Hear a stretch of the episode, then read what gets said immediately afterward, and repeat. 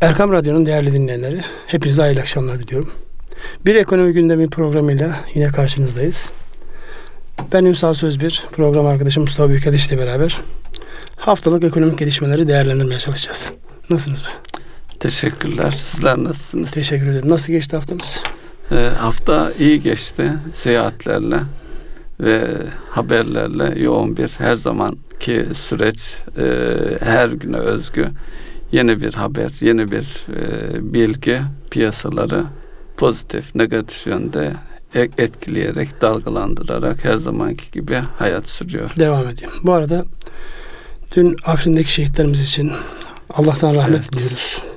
İnşallah bir an önce bu terör e, belası ülkeden, coğrafyadan komple çıkar da bu canların yanması, bu gencecik fidanların e, böyle toprağa düşmesi sona erer. Şehitlerimize rahmet diliyoruz. Gazilerimiz var, yaralılarımız var. Onlara da acil şifalar diliyoruz.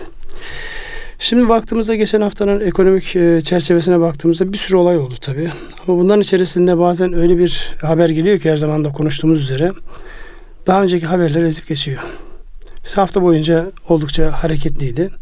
Fakat son Amerikan Devlet Başkanı'nın yapmış olduğu bir açıklama birden bütün e, sinir sistemini boşalttı adeta. Yani e, bugüne kadar ki hep öngörülen işte o piyasanın dokunulmazlığı, özellikle kapitalist sistemin yıllardır kendileri dışındaki herkese dayattıkları işte korumacılık sistemi kullanmayın, işte tam ne derler rekabeti açın ki orada ekonominiz gelişsin, e, güçlü yönleriniz güçlensin. Zayıf olanlar zaten bir şekilde tabii eliminasyona tabi tutularak kaybolacak diye bir iddiaları vardı.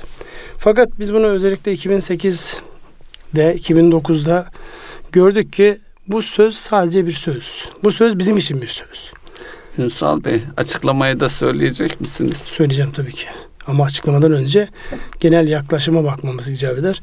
Çünkü biz 2001 krizinde 3 tane banka kaybetmiştik pardon 3 tane 20 tane 20. 94'te 3 tane banka kaybetmiştik.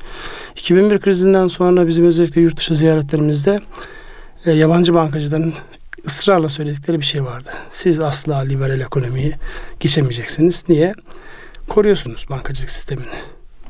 Batan bankaları ya da sıkıntıya giren bankaları devlet güvencesiyle koruma altına alıyorsunuz. Bu kapitalist sistemin özüne, ruhuna ters diyorlardı.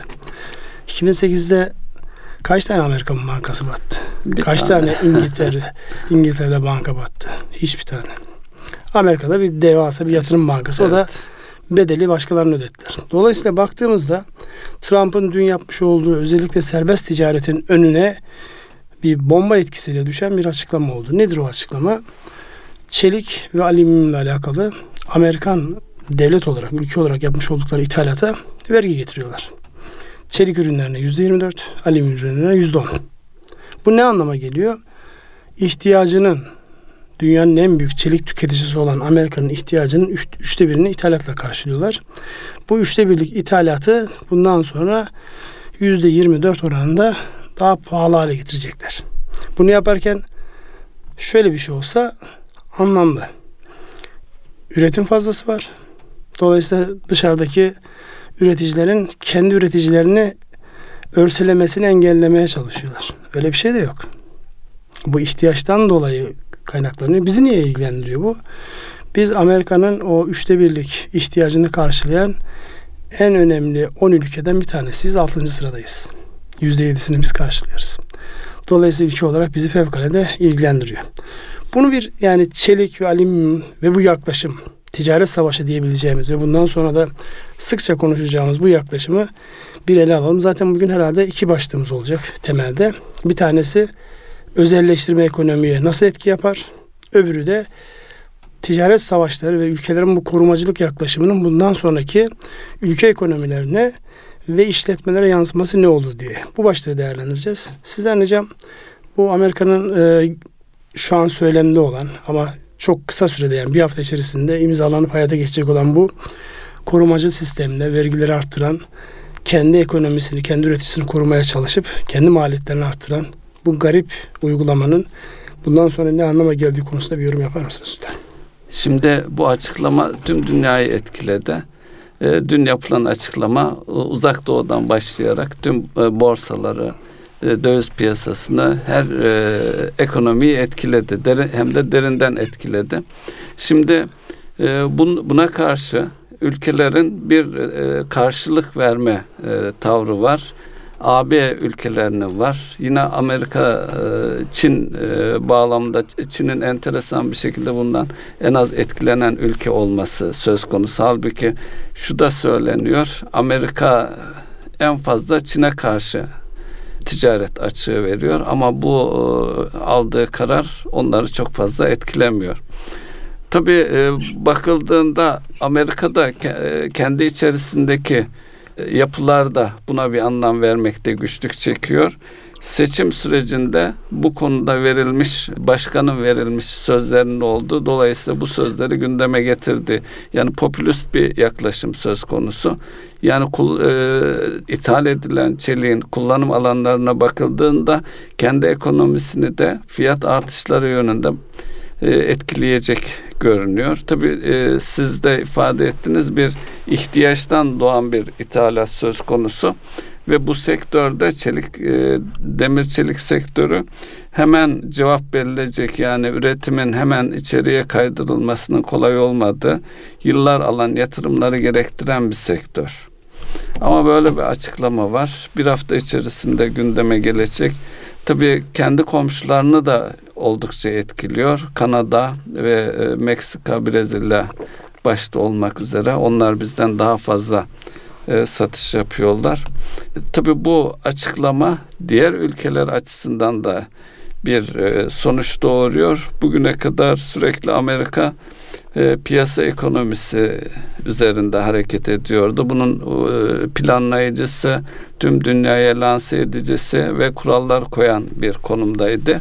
Bu tam şu ana kadar ki duruşunun tamamen zıttı bir davranış, e, zıttı bir politika ortaya koyuyor. Bu yapı içerisinde eğer bundan herhangi bir geri adım atılmazsa veya e, bir takım yumuşatılmalar olmazsa herkesin konuştuğu, ekonomistlerin açıklama yapan tüm şeyler son e, günlerde bunun bir dünyada bir ticaret savaşının e, başladığının e, delili olarak veya bu dünyada ticaret savaşlarını başlatır kararlılığında. Ya şahsi Bunları, kanaatim evet. ticaret savaşları çoktan başladı. Bunun çünkü ilk yansımasını biz aslında kurlarda gördük. Yani bundan önceki dönemde hatırlarsanız yoğun bir şekilde her ülke kendi pozisyonlanmasına göre yani orada almak istediği pozisyona göre daha çok bu Amerika ile Avrupa arasında olan bir savaştı ve Çin'in de bir şekilde olaya dahil olmasını istedikleri bir savaştı. Onu büyük ölçüde başa- başardılar. Yani kendi pozisyonları eğer paralarını zayıflatmak istiyorlarsa o yönde politikalar izleyip ya da kuvvetlendirmek istiyorlarsa o yönde politikalar izleyip. Bu çoktan beri var olan bir şey. Ama özellikle ticarette doğrudan müdahale ederek hele en fazla dokunacak yersizken müdahale etmek gerçekten bu bugüne kadar ki ekonomi felsefesini oluşturan, bu işe kafa yoran, bu işin bir anlamda fikir işçiliğini yapan insanların oturup yeni baştan kurgulamaları gereken bir hadise. Sebebi şu. Zaten ülkelerde bir ciddi milli milliyetçilik akımları kol geziyor. Yani şu an bir taraftan işte o global köyleşen dünyadan bahsederken öbür taraftan da korumacılık. korumacılığın geliştiği, daha böyle milliyetçi söylemlerin ön plana çıktığı, işte her şey Amerika için, her şey Avrupa için gibi böyle kendilerinin dışındaki her şeyi ötekileştiren, yok sayan, onun menfaatini sıfırlayan önce biz varız, sonra yine biz varız gibi bir mantıkla gidince o e, bakış açısının kuvvetlendiğini görüyoruz. Ama bunun yani bu kadar belirgin, net olacağı noktasında açıkçası herkesin şaşırdığı. Yani hani bu bir stratejinin yansıması olur, planlanmış bir şey olur. Planlayan oyunu nasıl kuracağını bilir. Fakat komik olan taraf şu. En fazla şaşkına dönen Amerikalılar bu açıklamanın yapıldığında ki Amerika Başkanı işte Çelik e, Birliği ya da onların işte bir baskı grubuyla yapmış olduğu toplantıdan sonra bu açıklamayı yapıyor. İlk darbeyi yiyen kendi borsaları. Ondan sonra işte Avrupa'sı, Uzak Doğu'su ve bugün de yansımaları var. Çünkü zihinler çok karıştı. Yani netice itibariyle borsa dediğiniz hadise bu sektörlerin bu sektörlerde faaliyet gösteren, iş yapan, doğrudan ya da dolaylı iş yapan firmaların hisselerin alınıp satıldığı piyasalar. Dolayısıyla bir anda belirsizlik herkesin gündemine oturdu. Şimdi ekonomide temel bir şey var. Belirsizlik çok hoşlanılan bir hadise değil. Belirsizliği sadece günlük işlem yapan, o dalga boyutlarının derinliğinden para kazanan oyuncuların hoşlandığı bir alan. Halbuki burası reel sektör. Yani çelik üretimi dediğiniz ki malum çelik ve kömür birliği Avrupa'nın temelini oluşturan bir mevzudur. Ona da birazdan birazcık dokunuruz. Yani çok önemli bir alan. Yani her şey uzaya da bir şey gönderseniz yolda e, bir yerden bir yere transfer olsanız kullandığınız binalarda her yerde kullanmış olduğunuz bir ürün bu. En temel ürünlerde eğer siz kalkar çok rahatlıkla yıllardır savundunuz, yüzyıllardır savundunuz hatta bir anlayışı yerle bir ederseniz ortaya şöyle bir komik dramatik bir durum çıkar ortaya. Çin liberal ekonomiyi savunur, komünist hala. Amerika liberal kapitalist e, şey gibi korumacı, sosyalist e, ülkeler gibi korumacı, kollayıcı. E, çünkü burada bir özgüvensizlik hadisesi de var. Günübirlik alınmış bir karar gibi duruyor ama etkileri çok derin olacak. Evet. Peki bundan sonra yani gerçekten baktığımızda önümüzdeki hafta bu yayınlandığında bir kere herkes şunu görecek. Alınan bu kararı hangi firmayı şu an ülkeleri gördük. Yani ülkeler açısından baktığımızda en büyük e, mal tedarik eden Kanada yanı başında. Sonra Brezilya geliyor. Güney Kore, Meksika, Rusya. Türkiye 6. sırada. Türkiye'den sonra Japonya var. Şimdi baktığımızda önce herhalde Kanadalı firmalar böyle şöyle bir, e, bir sallanacaklar, bir titriyecekler. Sonra da Brezilya'sı, Güney Kore'si devam edecek. Ve bunlar sadece bir sektör değil. Yani çelik dediğiniz hadise yani topraktan çıkan bir malzemeyi sadece tek malzemeye bağlı olarak üretilen bir hadise değil. Bunun arka tarafında enerjisi var, lojistiği var, var evet. kömürü var. Yani enerjiyi o kapsamda değerlendirdim. Var var var. Bir sürü varın olduğu bir sektör burası. Dolayısıyla sadece çelikle alakalı bir karar aldığınızda alakasız bir yerde birileri krize girebilir. İşte kelebek etkisi tam burada girer devreye. evet enteresan. Ee, bakalım başka nereleri etkileyecek? Ee, diğer ülkelerde ona karşılık mesela tarımda e, tavır almaya çalışıyorlar. Yani e, biz de bu karara karşı kendimizi korumak için neler yapacağız diye. Tabii bu kelebek etkisi bir süre sonra işi şeye götürecektir. Yani ticarette gümrük duvarlarının olduğu her ülkenin kendisine yetecek şekilde ciddi politika değişikliklerine de götüre, götürebilir. Çünkü gerçekten e, dünyanın en büyük ekonomisi şu anda. Ondan sonra Çin geliyor. Bu nasıl sürdürülecek o da belli değil. Yine yani bu Çin'i devlet olarak düşünüyorsun. Birlik olarak baktığımızda Avrupa Birliği Avrupa. Birliği. Zaten ilk ses de Avrupa Birliği'nden geldi. Zaten Çin'i etkilemiyor bu karar. E, çünkü Çin'in çok küçük bir miktar. Şimdi olaya çelik olarak bakarsanız evet etkilemiyor. Son etkisi. Şimdi çelik diye bakmamak icap eder.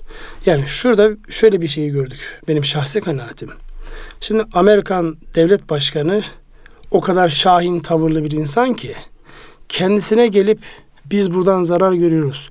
Biz buradan Amerikalılar olarak zarar görüyoruz dedikleri her konuda biz benzer bir yansımayı göreceğiz. Dolayısıyla yani bugün Çin'e dokunmuyor olması yani Çin'in işte hani bana dokunmayan yılan bin yaşasın gibi diyecek bir halde değil. Çin ekonomisini bu hale getiren Amerikan liberalizmidir.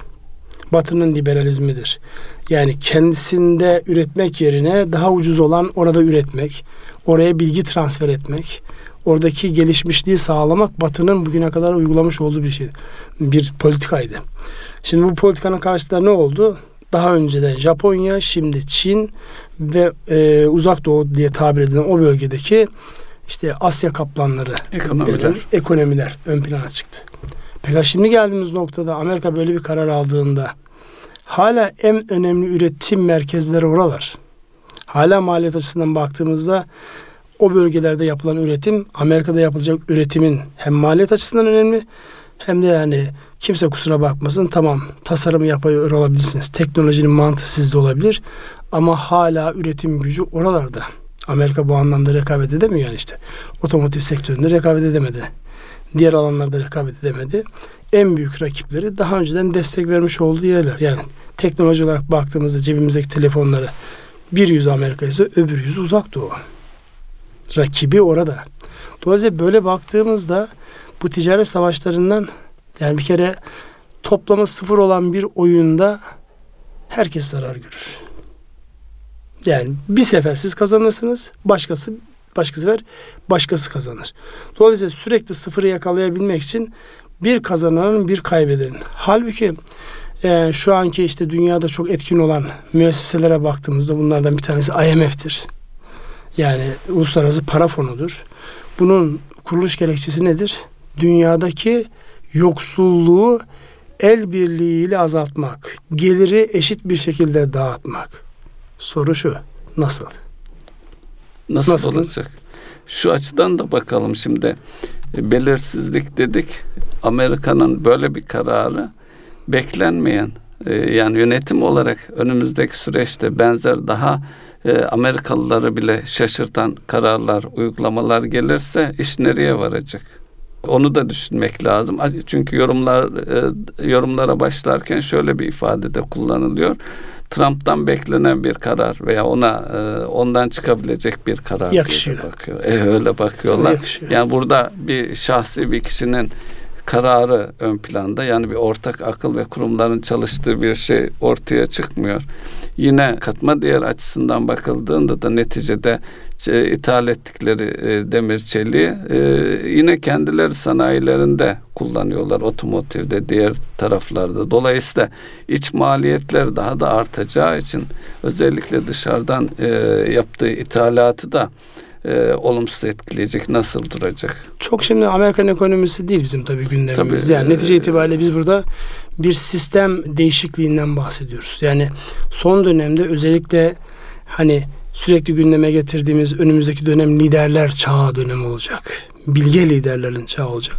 Baktığımızda ortada yani bilge liderlik anlamında özellikle Amerika üzerine baktığımızda e, yani çok böyle tarif edilen o zihnimizdeki bilge kişiden, serin kanlı, herkesi değerlendiren ve herkesin evet ya bu doğru yapıyor dedirtecek bir liderlik tavrı görmüyoruz. Tam tersine anlık yani önü arkası çok fazla kestirilmemiş. Yani siz e, her ne kadar deseniz de bu düşünülmüş bir şey değil deseniz de söyleyen Amerika Birleşik Devletleri Başkanı. Sonuç doğuruyor. E, tabii ki sonuç doğru. Yani daha evveliyatından inat ettiği bir şey vardı. Altı e, ülkeye hepsi neredeyse İslam ülkesi Evet. vize yasağı dedi. Orası engelledi, burası engelledi. Sonunda uyguladı yani. devreye girdi ama yine de Sonra- uygulandı. Dolayısıyla yani yani ağzından söz çıkan adam sokakta yürüyen bir adam değil. Ona bir şekilde o güç verilmiş. Dolayısıyla bunun her halükarda yansıması olacaktır. Önemli olan bu zihniyet nasıl çıktı ortaya? Yani çünkü e, bu tip böyle dün gündeme geldiğinde yok böyle olamaz dediğimiz birçok şey gündemde. İşte Çin, Çin'de devlet başkanı ömür boyu yani komünisti, partiydi, seçimdi, bilmem neydi hepsi devre dışı kaldı. Dolayısıyla artık seçilenin ya da bir kere gelenin ömür boyu orada kalmasıyla alakalı. Bunlar çok kö- köklü radikal değişiklikler. Yani şurada şöyle bir noktaya geliyor. Lider zaten Rusya bunu uyguluyor biliyorsunuz döndürerek uyguluyor. Lider geldiğinde eğer o bir çizgi yakalamışsa kalsın devam etsin. Bu başka bir boyuta götürür dünyayı. Yani e, 1900 yılların başındaki işte o imparatorlukların olduğu, işte herkesin imparator olmayı hayal ettiği dönemdeki ve arkasından gelen o işte liberallik, bağımsızlık, özgürlük ve demokrasinin işlediği mekanizmayı tekrar geriye çevirebilecek bir e, olgu olarak karşımıza duruyor. Dolayısıyla bunların yansımaları olacaktır. Yani kendilerindeki değişimi, gelişimi, menfaatleri nereyse dünyanın geri kalanını hiç umursamaksızın ezip geçebilecekleri bir algıya doğru gidiyoruz. Yani benim dikkat çekmek istediğim taraf o. Yoksa yani bugün çelikçiler karar alır. Yapılan bütün analizleri, o analizleri bize kim öder bunun bedelini? Amerika öder. Dün tükettiği yani toplam kullandığı malzemenin üçte birini yüzde yirmi dört, yüzde yirmi beş daha pahalı kullanılır hale gelecek. Yani bunun yansıması kime olur? E kendi ülkesine olacak. Yani az önce siz de belirttiniz. Bu sektörde yatırım öyle akşamdan sabaha yapılacak bir yatırım değil. Yapılsa yatırımın bittiği tarihte konjonktür değiştiğinde anlamsız hale gelebilir. Nerede o devasa Amerikan ekonomisinin içerisindeki otomotiv sektörü? Yok yerle bir. Yani adı otomotiv sektörüyle anılan Detroit'ler ve diğer şehirler nerede şu an? Hayalet şehirler olarak yani şeyde kopmuş artık ekonominin içerisinden kopmuş yapılar. Onun için buradaki bu söylenenlerin yansıması bir şekilde olacaktır. Şimdi biz şu an çelik sektöründe faaliyet gösteriyor olsak ve Amerika'ya ihracat yapıyor olsak ne yapardık? Biraz empati yapalım. Evet böyle firmalarımız var. Tamam ülkenizi nasıl etkileyecek? Tamam böyle firmaları siz şu an yönetiyor olsanız ya da size sorsalar deseler ki Mustafa Bey ne yapacağız ne önerirsiniz bize deseler ne dersiniz? Ee, şimdi tabii her firma kendi gerçekleriyle e, hareket edecek. E, bugün e, dikkatimi çeken firma ismini kullanmayalım. Amerika e, Amerika'ya ihracat yapan firma yüzde elli azaltacağını söylüyor. Ama ikinci adım olarak bizim zaten orada tesisimiz var. Bunu da orayı oradaki kapasiteyi kullanarak telafi edeceğiz diyor. Dolayısıyla firmalar zaman içerisinde uyum sağlayabilir. Ama şuna da bakmamız lazım. Ee, şimdi çelik konusunda özellikle e, beynelminel büyük ölçekli firmalar var ve zaman zaman da bunlar birleşip konsolide oluyorlar. Şimdi onlar açısından da e, bizim Türkiye'de de ortaklığı olan firmalar var. Bunlar bir yolla e, e, yani neticede bir dünyada bir ihtiyaç var.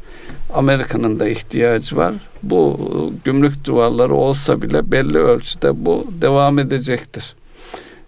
Bizim gibi ülkeler açısından bakınca bizim e, ihraç ettiğimiz ürünlerin katma değerinin düşük olduğu e, ortaya O genel bir problem yani sadece Genel- bu alana yönelik değil. bu burada da şey katma değeri düşükse daha fazla etkileniyorsunuz. Katma değeri yüksek ürünler olabilse vasıflı çelik tarafında daha da güçlenebilmiş olsak e, bu hem yassı hem de diğer e, ürünlerde belki de e, biz de bu tür dönemler yeni katma değerli ürünlere yönelik firmaların ilgisini artıracaktır. O yönde de e, hayırlı e, şeylere kapılar açabilir, yeni yatırımları tetikleyebilir. İşte yeni yatırımlar deyince Ama bu yine da çok araya bir zaman, zaman, giriyor. çok uzun zaman gereken şeyler. İki şey var. Sadece zamanın girmesi yetmiyor. O bilgi birikimi sizde var mı? Sorusunun cevabını bulmanız gerekiyor ki mesela Türkiye şu an özellikle vasıflı çelik açısından kendi ihtiyacını karşılayamıyor. Evet. Dolayısıyla biz bu anlamda baktığımızda özellikle Avrupa Avrupa üzerinde de Almanya'nın Türkiye'ye bu anlamda çok ciddi bir pazar olarak görüyor. Yani orada henüz daha kendi ihtiyacımızı karşılayamazken e, niteliksiz yani katma değeri düşük ürünler üretmiş olmaktan dolayı bu darbeyi en fazla yiyeceğiz ama bedel ödemeye devam edeceğiz fazlasıyla.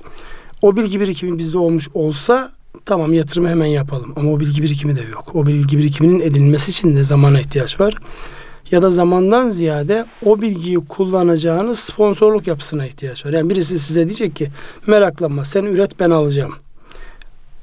En zor yön- yöntemlerden bir tanesi. Kim diyecek bunu? İşte bizim son dönemlerdeki özellikle bu savunma sanayindeki atağımızın sebebi ne? En önemli güç orada devlet. Sen meraklanma diyor. Üret ben arkasındayım diyor. İHA üret ben alırım. SİHA üret ben alırım. Tank üret ben alırım. İşte e, denizcilik sektörüne yönelik harp gemileri üret ben alırım.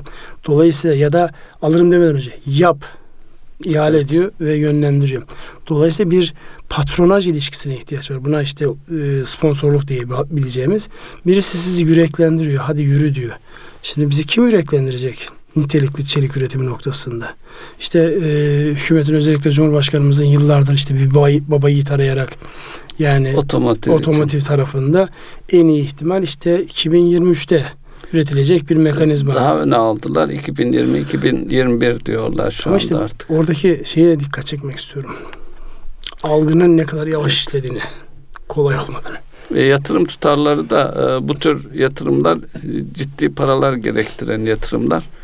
Tabii onu Evet, o da- yatırımlara girdiğinizde de finansman bulmakta yine bir zorluk Ama çekeceksiniz. sponsor dediğiniz zaman o önemli bir şey. Mesela Kara, Karabük Demir Çelik'in özellikle ray üretimine odaklanmış olması. Yine ülkemizdeki diğer özel sektör firmalarının bu boru hatlarıyla ilgili uzmanlıkları ciddi bir ivme kazandırdı Türkiye'ye. Onu da yani bu sponsorluğun neden önemli olduğunun altını çizmek için aklıma gelen e, sektörler ve e, şeyler, ürünler. Evet burada e, burada son söyleyeceğimiz söz şu olmalı. alıştığımız kitaplarda yazan ya da işte bizim sorulduğunda kavram olarak söylemiş olduğumuz liberal ekonomi, kapitalizmin ve onun karşısında ne varsa yeni baştan tasarlanacak bir döneme giriyoruz. Dolayısıyla temel felsefelerde yani burada aslında beyin dediğimiz insanların, düşünür dediğimiz insanların, vizyoner dediğimiz insanların değerinin bir kere daha ön plana çıktığı. Çünkü oradaki o değişimi görmediğiniz zaman herkesin gittiği istikametin farklı bir tarafına gittiğiniz zaman eğer çok büyük güç değilseniz kuvvetle muhtemel bedel ödeyen taraf haline gelirsiniz. Dolayısıyla önümüzdeki dönemde yani Trump'ın almış olduğu bu karar işletmeler açısından çok ciddi uyanık olunması gereken, e, vizyonun açık olunması gereken bir alan. Buradan fırsat da çıkar. Çıkar. Nitelikli ürünler üretme noktasında fırsatlar da çıkar. Yeter ki o e, gönül rahatlığı, o bakış açısıyla devam edilebilsin hadiseye. Şimdi de son birkaç haftadır Türkiye'de yoğun bir şekilde konuşulan ama Türkiye'nin özellikle 15-20 yıldır hatta rahmetli Özal'dan beri yani 1980'li yılların başından beri konuşulan özelleştirme mevzu son dönemde bu ekonominin e, canlandırmasıyla alakalı paket içerisinde yer alan şeker fabrikalarının özelleştirmesiyle alakalı tekrar gündemimize geldi. Bu özelleştirme başlığına şöyle bir kaç cümleyle bakarsak yani Türkiye'deki şu şeker fabrikasından bağımsız olarak Özelleştirme nedir? Mantığı nasıl işliyor? Ekonomiler için niçin gerekli? Buradaki özellikle o verimlilik ilkesinden de yaklaşarak nasıl değerlendirmemiz gerekiyor? Niye çıktı bu kamu kurumları? Şimdi dönem dönem değişse dahi niye özelleştirme konusu gündemimize geliyor? Özelleştirecek çok fazla bir şey de kalmadı açıkçası burada. Şimdi e, devlet belli konularda, sektörlerde, özel sektörde bu konuda yatırım yapacak insanlar veya kaynak yoksa doğal olarak kendisi başlattı. Yani ilk başlayan e, sektörde sektörlerden bir tanesi tekstil işte ve şeker, şeker ilk kurulan şeker fabrikaları işte Turhal'dı falan bunlar sık sık gündeme getirilir. Cumhuriyet döneminin atılımları diye övünülerek e, söylenir. Tabi burada e, yıllar içerisinde bu yatırımlar anlamını yitiriyor olabilir. Yani dışarıdan daha ucuza alabileceğiniz bir şeyi devletin koruması altında devletin kurduğu şirketlerle daha pahalıya üretiyor olabilirsiniz. Şimdi şeker konusu da bu şekilde. Tabii şeker şeker şeker üzerine gelmeden önce özelleştirmenin genel çerçevesinde biraz bir şeyler söylemenizi isteyeceğim. Çünkü bugüne kadar özelleştirilenlere baktığınızda telekom, rafineriler, rafineriler, petrol dağıtım şirketleri, Ondan sonra bütün e, baktığınızda işte kağıt fabrikası vardı. İşte Etibank'ın Etibank vardı, Sümerbank vardı. Evet. Madenciliğin bir kısmı belki o anlamda baktığımızda. E, bankalar bir anlamda halka açılarak kısmen özelleştirildi bu anlamda baktığımızda. Şimdi çıkış mantığı neydi? Çıkış felsefesi neydi? Ve zaman içerisindeki bu değişim sonucunda ne oldu diye yani sadece şeker özeline baktığımızda şimdi burada bir e, şekerin çok özel bir durumu var. Biz stratejik ürün olması sebebiyle şekeri zaten pahalı tüketen bir ülkeyiz. Şimdi oraya girdiğimizde başka bir e, şeyler çıkacak yani. Özelleştirse de pahalı tüketiyoruz. Kamuda olsa da pahalı tüketiyoruz. Dolayısıyla oradaki işte verimlilikle alakalı söylenecek cümleler, sözlerin değerlendirmeden önce bir özelleştirmenin temel mantığında niye ihtiyaç olduğunu analiz edersek en son kısımda şekere değerlendiririz. Özelleştirmedeki mantık verimlilikti başta. Verimlilik e, bu şirketlerin verimli e, yönetilmediği düşünülüyordu. Bir diğer husus da bunları devlet özelleştirip e, kendisi üzerinden çıkardığı takdirde o elde edilecek kaynaklarla başka ihtiyaç olan alanlara da yatırım yapabileceği e, düşünülmüştü. Hele hele özelleştirmenin geriye dönük bakıldığı zaman 2000 öncesi ve 2000 sonrası da bakılabilir. Orada bir takım e, başarısız olan örnekler de vardı. 2000'den sonra son e, özellikle e, son iktidar döneminde ciddi özelleştirmeler yapıldı. Büyük e, ölçekli özelleştirmeler. E, bunların içerisinde işte bahsettiğiniz telekom e, metalürji tarafında alüminyum, çelik e, bu dönemlerde telekom bunlar da özelleştirildi. Hatta e, bu özelleştirmelerinde olumlu sonuçları da doğdu. Tabii bu dünyaya da baktığımız zaman bir denge unsuru olması gereken şeyler de var. Stratejik bir takım e, sektörlerde gerçekten e, sonuna kadar özelleştirilsin mi yoksa e, devlet şeyinde kalsın mı e, diye de bakılabilir. Bankacılıktan söz ettik. Bankacılığın tümünün özelleştirilmesini hele hele yabancıların girmesini de belki bu bağlamda değerlendirmek gerekir. Bunların stratejik olarak ülkeye ne tür avantajlar bunun yanı sıra da bir takım riskler getirip getirmediğine de bakılması lazım. Yani bir her ülkenin gerçeklerine göre bir oran tutturulması lazım. Şimdi ben o söylediklerinize biraz e, küçük katkılar e, sağlayayım. Şimdi temelde şuna baktığımızda yani en büyük özelleştirmeler hangisi siz konuşurken onları bir gözümden geçirdim. En büyük özelleştirme işte TÜPRAŞ özelleştirmesi, Tüpraş. Türk Telekom'un özelleştirmesi, Erdemir'in özelleştirilmesi gibi Petrol Ofisi'nin, Petkim'in bunlara baktığımızda bunların her birinin yani kurulma ve bugüne kadar gelmesiyle alakalı ya da özelleştirinceye kadar gelmesiyle alakalı stratejik bir mantık var. Yani siz işte temel ihtiyaçlarınızı karşılama noktasında elinizde herhangi bir üretim yok. Dışarıdan ithal etmenin bedeli ağır. Dolayısıyla hem Osmanlı'nın son döneminde hem Cumhuriyet'in özellikle Cumhuriyet'in başlangıç yıllarında ki enteresandır mesela sanayi yatırımlarının önemli bir kısmında da Rusya'nın etkisi var yani. Sizin de bir dönemde evet. çalıştığınızı Seydi, bildiğim şey, Seydi Alüminyum tesisleri. Dolayısıyla oradaki yani bilgi neredeyse ona bedel ödenmiş, getirilmiş burada yatırım yapılmış. Burada bir problem yok. Problem nerede başlıyor? Problem şurada başlıyor. Siz özellikle rahmetli Özal'ın döneminde başlayan o ekonominin liberalleşmesiyle beraber kaynağa ihtiyacınız var. Şimdi kaynağın her zaman gelmesi istediğiniz şartlarda olmuyor. Yani şu anda Türkiye kaynak girişinde bir problemi yok. Nerede problem var? İstediğimiz şartlarda kaynağı elde etmekte problem var. Daha pahalıya kaynak girişi oluyor. Şimdi daha pahalıya girdisi olan bir kaynakla yapacağınız yatırımın e, geri dönüşü de çok uzun olur. Hatta olmayabilir. Yani yarım kalır elinizde patlayabilir. Şimdi buradan hareketle o dönemde özellikle Özal döneminde çok ön plana çıkan ama hayata geçirilemeyen hiç unutmam telekom satışıyla alakalı. Sattırmam şeyiyle. E, o sattırmam kısmı siyasi şeydi. Bir anayasa mahkemesi daha doğrusu anayasa hukuku bir profesörü vardı. Evet. Yani ülkenin resmen kaderiyle oynadı. Hatırlıyorum bir açıklama çıkıyor, bir başvuru çıkıyor. Birden piyasalar allak bullak oluyor. Döviz yükseliyor, borsa düşüyor, ortalık birden karışıyor.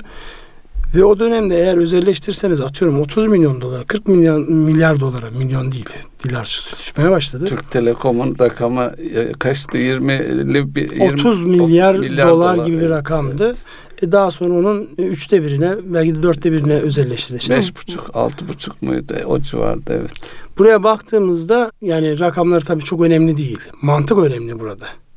Yani buradaki şeye baktığımızda fırsatı vaktinde değerlendirmediğiniz zaman daha sonra düşündüğünüz şeyi de elde edemiyorsunuz. Yani 30 milyar dolar üzerine satmış olsanız ve 30 milyar dolarlık kaynakla siz hayal ettiğiniz o dönemde işte ikinci e, Boğaz Köprüsü, Fatih Sultan Mehmet Köprüsü yapılıyordu. Bir sürü barajın inşaatı devam ediyor. İşte GAP projesi yarımdı. Onlara kaynak aradığınız bir dönemde.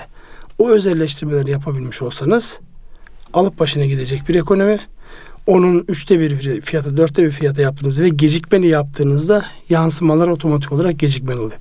Dolayısıyla böyle değerlendirdiğimizde özelleştirmelerde temel mantık şuydu. Yeni alanlara girebilmek ve o alanlardaki yeni yatırımları yapabilmek. Bunun yansımasıdır ki zaten Türkiye şu an kamu borçlarının toplam gayri safi yurt içi hasılı oranı %28-%30'lar seviyesinde. Bu çok ciddi bir avantaj. Dolayısıyla siz burada eğer özelleştirmeyle daha önceden yatırımını yapmışsınız, bedelini almadığınız zaman daha büyük maliyetli dış kaynaklara bedel ödüyorsunuz.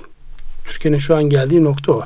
Dolayısıyla özelleştirmeye yani verimli çalışma o zaten başlı başına bir hadise. Yani çünkü orada baktığınızda e, biz şu an özel sektördeyiz. Özel sektörün hiçbir firmasında görmeyeceğiniz konfor alanları oluşmuştu özelleştirilen firmalarda. Yani neredeyse her birinin bir tatil köyü, neredeyse her birinin yani baktığınızda böyle geniş imkanları olan lojmanlar, lojmanlar ve değişik böyle konfor alanı. Tamam maaş olarak belki çok fazla insanlara para vermiyor devlet memuru olmak sebebi ama sağlanan konforun baktığınızda değer çok çok yukarılarda. Özel sektörün çok çok ötesindeydi. Şimdi oradan o e, firmalar kaybolmadı. O firmalar hala faaliyet gösteriyor. Yani az önce ismini zikrettik. Tüpraş hala Türkiye'nin en büyük firması. Baktığınızda cirosal anlamda. İşte Erdemir hakeza öyle. Türk Telekom öyle. Baktığınızda yani bir yere gitmemiş bunlar. Hala çalışıyor. Ekonomi içerisinde katkı sağlamaya devam ediyor. Ama oralardan elde edilen kaynak sizin kamu olarak borçlanmanızı çok makul hale getirmiş. Dolayısıyla bu anlamda baktığımızda gereken katkı sağladı mı? Evet sağladı.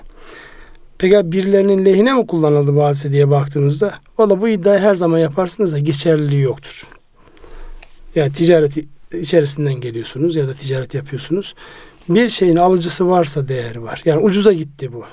Neye göre ucuza gitti? Hiç kimsenin talip olmadığı bir yerde siz elinizdeki işte elinizdeki tabak, çanak, bardak neyse siz ona istediğiniz hayalinizdeki fiyatı koyun.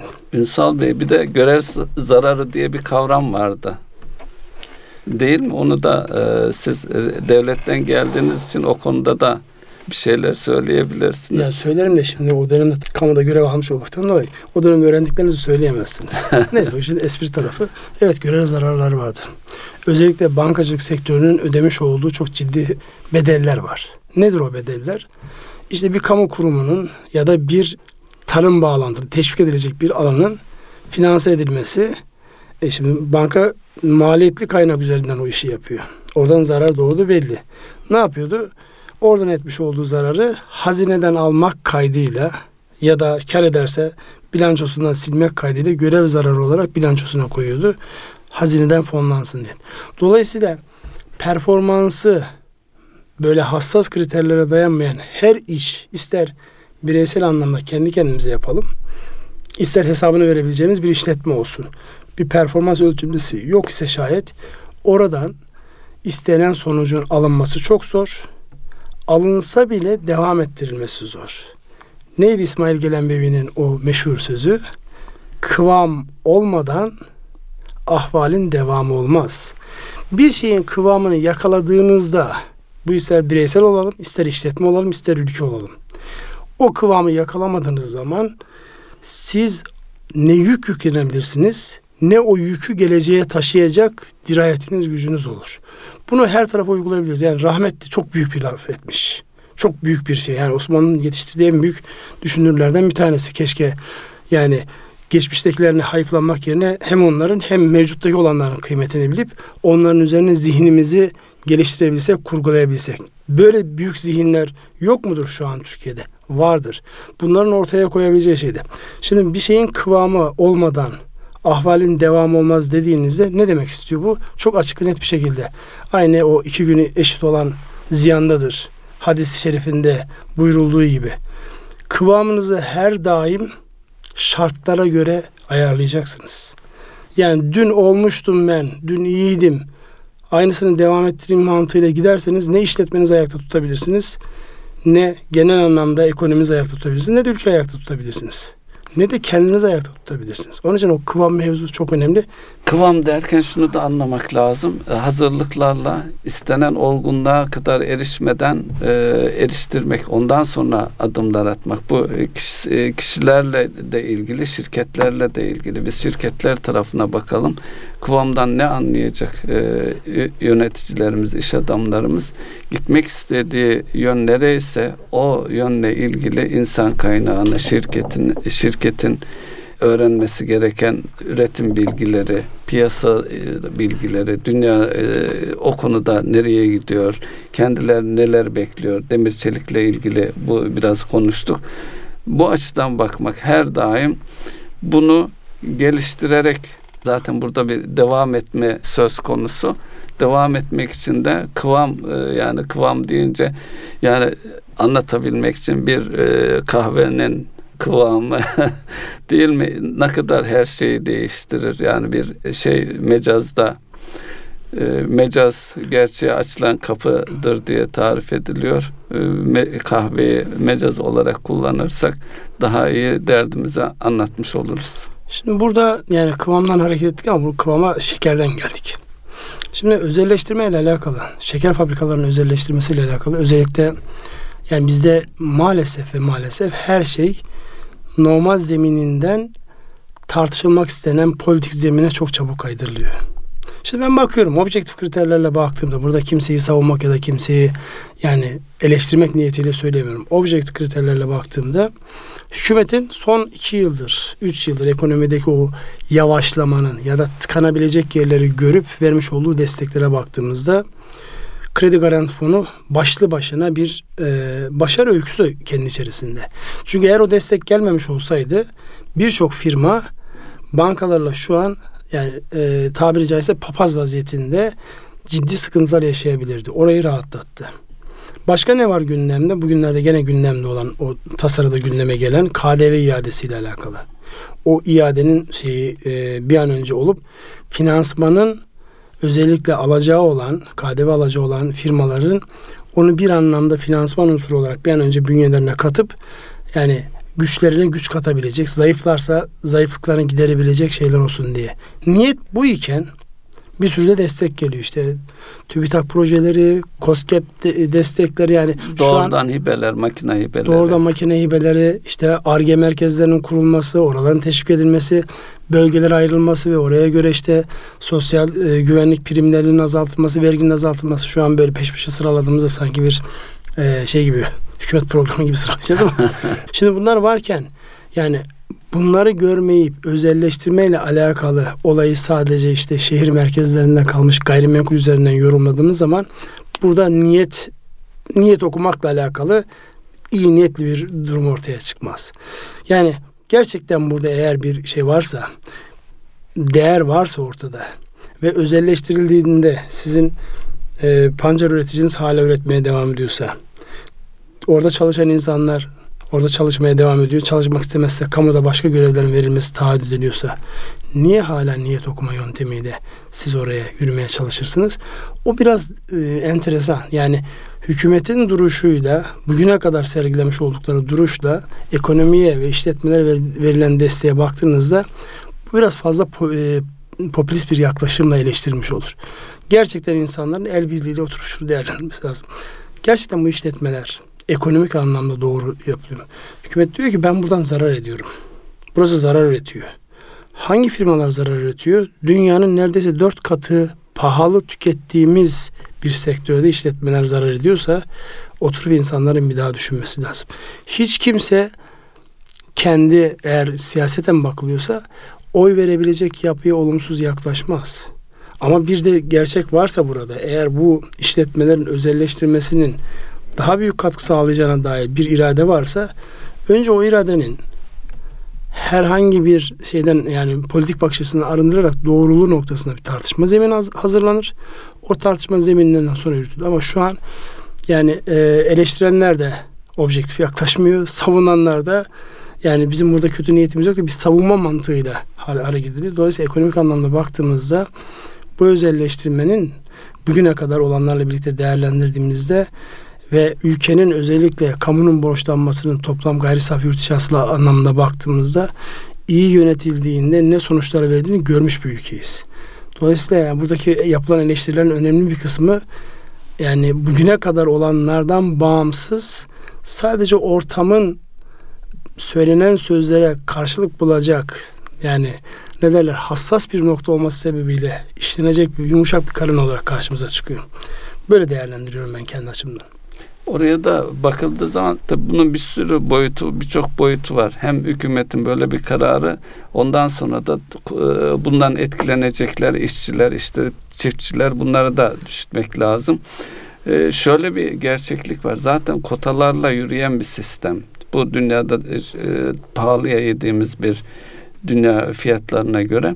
Bunun çevre etkileri var. Ee, çevre etkileri mesela çevrecilik açısından bakıldığında bazı yerlerde çok aşırı sulama ihtiyacı duyduğu için çölleşmeye neden olacağı e, öngörülüyor, hesaplanıyor. Mesela e, Konya Ovası'nda aynı benzer şeyler var. Diğer taraflarla ilgili e, net bilgim yok ama benzer şeylerin oralarda da yaşanması muhtemel. Tabii bu sektör e, fabrikalara bakıldığında senede birkaç ay çalışan fabrikalar kampanya dönemi diye tabir ediliyor. İşte sanıyorum Ekim-Kasım ayında başlayıp Ocak ayında biten 3-4 aylık bir süreçte. Yani buradaki istihdam edilen işçilerin bir kız, büyük bölümü bu kampanya döneminde çalıştırılan geçici işçiler, devamlı işçiler ne bileyim bakımda, teknik taraftaki şeyler.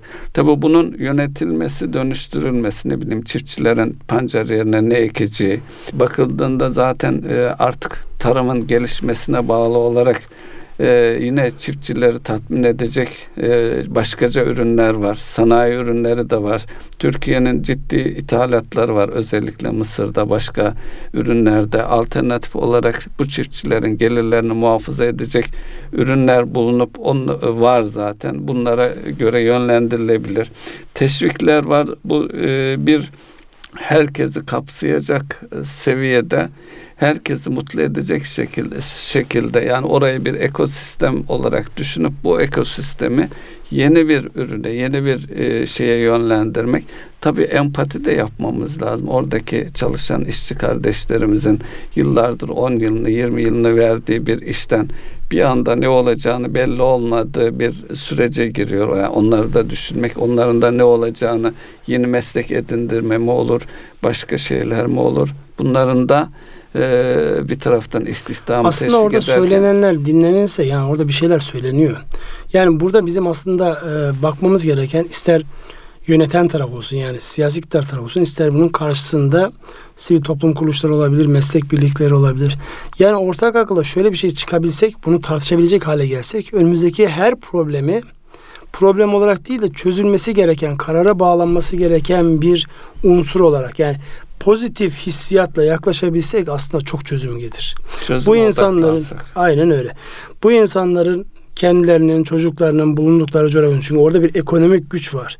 Siz onu yani hiçbir e, siyasi güç kendisine bir şekilde yansıyacak olay olumlu ya da olumsuz yok etmez, etmemeli. Muhalefet de buradan yok ediliyor diye üzerinde değil. Ya burada bir mesele var. Evet bu şeker fabrikası özelleştirilecek. Zaten 3 ay 4 ay e, kampanya döneminde çalışan bir yapı var. Buradaki insanları daha efektif yarın öbür gün Türkiye'nin de önünü açacak. Çünkü en büyük problemimiz orta kademe insanlar yok. Teknik insanlarımız yok. Onların yetişebileceği bir mekanizmaya yani çözüm nedir sorusuna doğru gitsek aslında gelecektir o dediğiniz nokta. Ama gelmiyoruz oraya. Gelemiyoruz bir türlü. Yani ortada düşündüğümüzün hilafına bir hadise varsa nasıl olur da ben buradan üst perdeden söyler ve olaya yani çözümle değil de fikir beyan etmiş olmak için beyan ederim yaklaşımından bizim acilen şimdi lazım diyeceğim ben de aynı pozisyona geleceğim ama lazım. Evet. Evet burada e, iki konu da yani ağır oldu bence. Yani bir tanesi Amerika'nın açıklaması, öbürü özelleştirme ile alakalı. Ya bu özelleştirme öyle ya da böyle olacağını ama bunun iyi yönetilmesi gereken tarafların yani e, daha makul yaklaşarak bunun e, ele alınması gerektiği kanaatindeyim. E, çünkü şu an gerçekten baktığımızda makro veriler açısından ekonominin özellikle borçlanma tarafında kamu tarafının son derece makul bir görüntümüz var. İyi bir görüntümüz var. Bu görüntümüzün muhafaza edilmesi lazım. Çünkü bir taraftan da kamu bütçesini, kamu dengesini bozacak olumsuz gelişmelere karşı da tedbir alıyor olmak icap eder. Ee, bunu demişken öbür tarafta e, TÜİK'in yayınlamış olduğu istatistikler var. Onlara da biraz değinelim. Zaten zaman o kadar hızlı akıyor ki e, biraz e, efektif olarak değerlendirmek açısından oraya da girmiş olalım. E, ne yayınlandı? Gündeminizde ne var? Ben bir ekonomik güven endeksi diye bir e, başlığı görüyorum kendi notlarım içerisinde. Bir de dış ticaret verileri var. Hangisini yorumlamak istersiniz? E, dış ticaret istatistiklerine bakalım.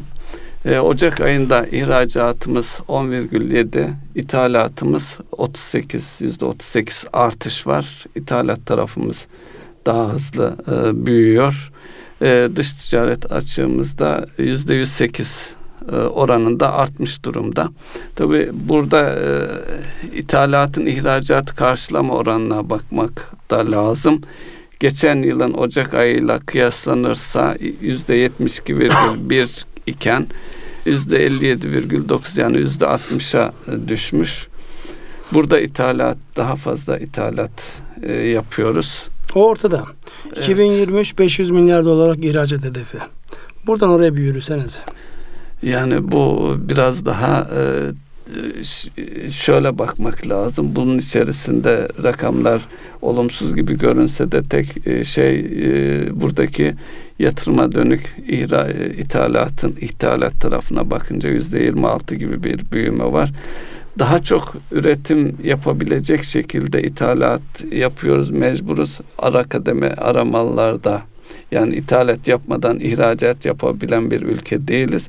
Ama en azından yaptığımız ithalatın ihracat tarafına daha fazla etki etmesi lazım. Yatırımlar özellikle üretim tarafındaki yatırımların hızlanması lazım. Zaten konuştuğumuz teşviklerde. Yatırım hızlanıyor. O yatırımdan elde edeceğiniz ürünlerini satacağınız alanla alakalı görebildiğim kadarıyla yani devlet bunun önünü açıyor. Evet. Yani ister ilişki geliştirme adına olsun, ister o yatırımların yapıldığı bölgeler açısından baktığımızda devlete düşen vazifenin büyük ölçüde yerine getirildiğini görüyoruz. Yani size üretmeniz için alan tahsis edilmiş, onu teşvik ediyor. Öbür taraftan da vizyonunuzu geliştirmek adına yani burada bir şey anlamda baktığınızda ekonomiyi bir bütün olarak değerlendirdiğimizde ve savaşların da artık ekonomik savaşlar olduğunu değerlendirdiğimizde nedir? Malı satacağınız piyasalara ihtiyacınız var. O piyasaları açma noktasında devlet size destek veriyor mu? Baktığımızda evet destek veriyor. Veriyor. Hiçbir engel yok. İster siyaseten gidin insanlarla beraber ziyaretlerinizi yapın. İster bireysel anlamda işletme olarak gidin ziyaretlerinizi yapın. Bu anlamda önde herhangi bir engel yok. Geriye bir şey kalıyor. Katma değerli ürünlerin ve sürdürülebilirliğin e, elde edilmesi.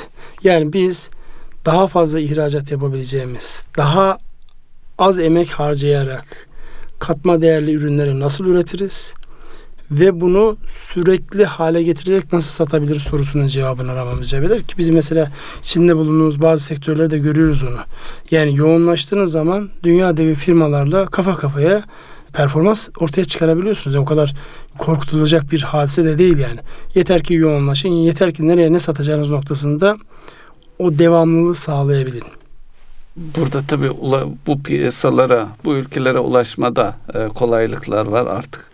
E, özellikle Türk Hava Yolları üzerinden bakarsak, e, bir de firmalar açısından da bakarsak, firmalarda gerçekten dış pazarlara yönelik kadrolarını kurma noktasında, ihracat noktasında patronlar, şirket genel müdürleri rastlıyoruz, e, görüşüyoruz bu insanlarla da sürekli e, hareket halindeler. Gittikleri yerlerden de sonuç alıyorlar. Ama aşmamız gereken önemli bir eşik bu katma değerli ürünler, katma değerli üretime geçişe yönelik e, adımları biraz daha güçlü. Belki buralarda bunu daha da özendirici teşviklere ihtiyaç var. Çünkü katma değeri düştük düştükçe siz çok fazla kar edemiyorsunuz ve e, sizi başkaları da çok kolaylıkla taklit edip pazarınızı elinizden alabiliyor. Şu da oluyor zaman içerisinde ita ihracat yaptığımız pazarlarda ihraç ettiğimiz ürünler o ülkedeki insanlar tarafından bir süre sonra üretilebiliyor. Yani un ihraç ettiğimiz ülkelerde bakıyorsunuz hızlı bir şekilde fabrikalar kuruluyor. E o zaman artık o Un değil makine satmaya makine başlıyor. satmaya başlayacaksınız. Orada ben hemen e, bir noktaya geleyim. Bir taraftan da e, ekonomi deyince piyasanın içerisindeki insanların bir e, sürekli dilinde tuttukları bir hadise var. İşte piyasada para yok. İşte ödemeler gecikiyor. İşte e, acaba sıkışıyor mu, ekonomi sıkışıyor mu diye baktığımızda bunun yansımalarını gördüğümüz işte reel sektör güven e, endeksi bunun aslında bir anlamda yansımaları. Baktığımızda burada yani var mı bir gerileme? Evet bir gerileme var.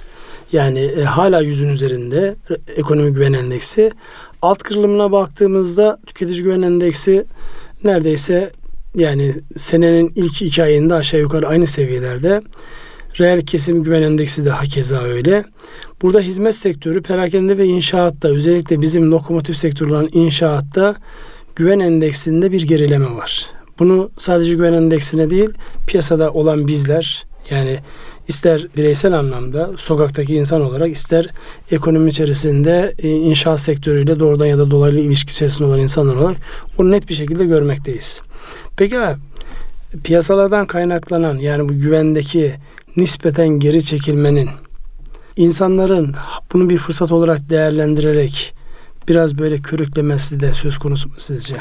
Evet o tarafta var. Maalesef. Tabii, maalesef herkes bunu e, kullanıyor. Özellikle ödemelerinde kullanıyorlar. Ve piyasada kendi alternatifini de üretmeye çalışıyor. Herkes birbirine karşı oldukça e, bu noktada sıkı davranırsa toplamda da herkese yansıyan yansıyacaktır. Yani bugün ödemenizi yapmazsanız bu zincir etkisiyle size de e, tahsilatınızı Burada herhalde şunu söyleyebiliriz. Biraz zamanda oradan e, işaret geliyor. Yani şunu söyleyebilir miyiz? Eğer gerçekten imkanınız varsa ödemekten imtina etmeyin. Evet. Çünkü fırsat olarak görülen bugün bir fırsatçılık olarak görülen şeyin yarın muhatabı biz olabiliriz. Güven çatısı çöktüğünde de altında hepimiz kalırız diye bitirebilir miyiz? ödemekten geciktirirseniz itibarınızdan harcıyorsunuz demektir zaten. Eyvallah. Erkam Radyo'nun değerli dinleyenleri bir ekonomi gündemi programının daha sonuna geldik. Sürçülisan eylediysek affola. İnşallah faydalı bir şeyler söylemişizdir. Hayırlı akşamlar diliyorum. Hayırlı akşamlar.